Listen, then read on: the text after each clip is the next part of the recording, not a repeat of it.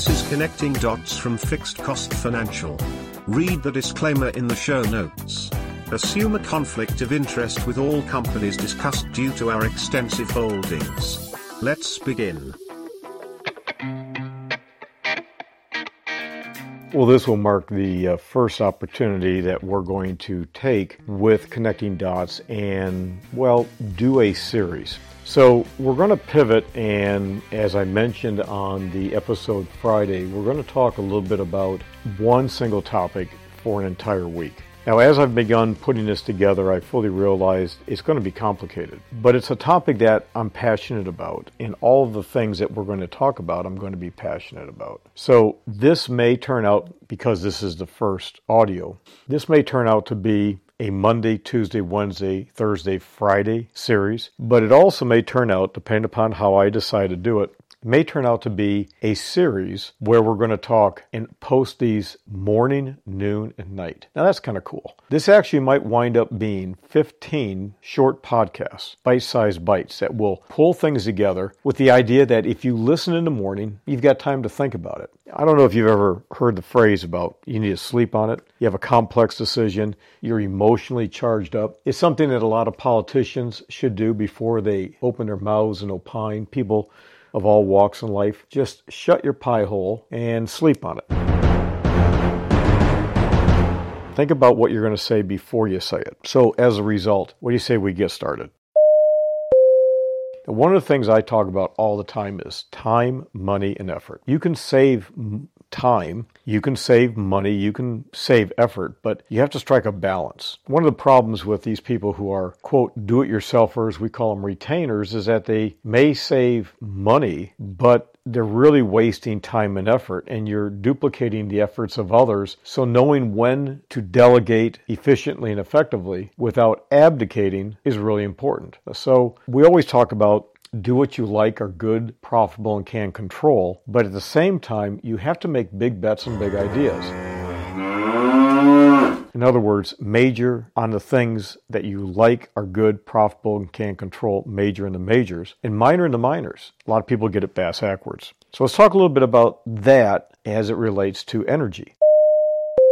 Now, for all practical purposes, the biggest energy source for us is the sun. But don't for a moment think of the sun in terms of solar energy. These solar cells that everybody is talking about and using as the cure for everything. It's not. Solar energy is just one component of a complex problem when it comes to energy. But solar and the sun is something we need to understand. So it literally is the first heat source you know, when we had Fred and Barney, Wilma, and Betty out there. And of course, they made Bam Bam and Pebbles, who went on to meet other early ancestors of ours and spread their genes across the world. It was pretty much one of those wake up in the morning and go to bed at night type situations. Somewhere along the line, somebody figured out, well, there's fire.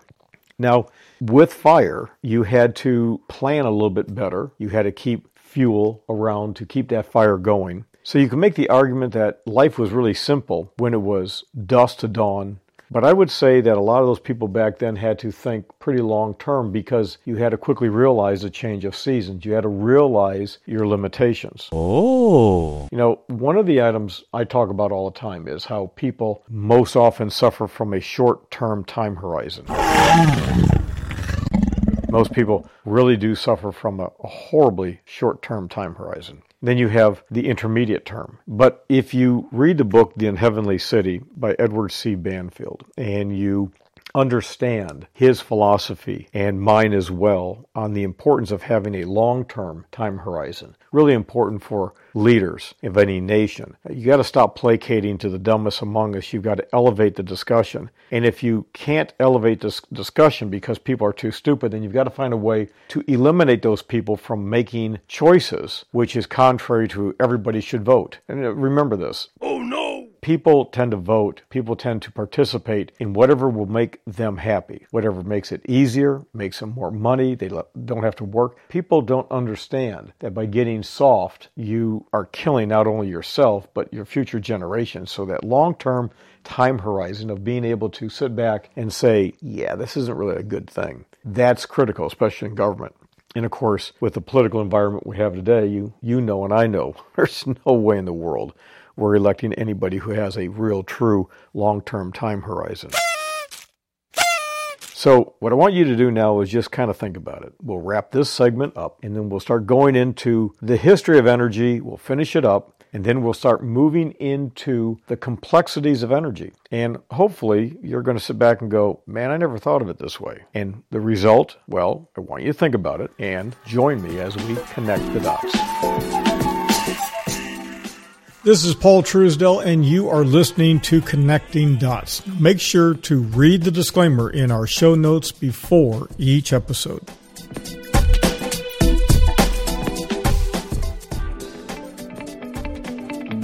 Connecting Dots is for educational use only. Investment performance is not guaranteed. Past performance is not indicative of future results. This material does not take into account your particular investment objectives financial situation, or needs. Nothing should be construed as an individual recommendation. Always read and all applicable information carefully before making an investment decision. Investments are not bank guaranteed, not FDIC insured, and may lose value. Due to our extensive holdings and that of our clients, you should assume that we have a position in all companies discussed and thus a conflict of interest should be assumed.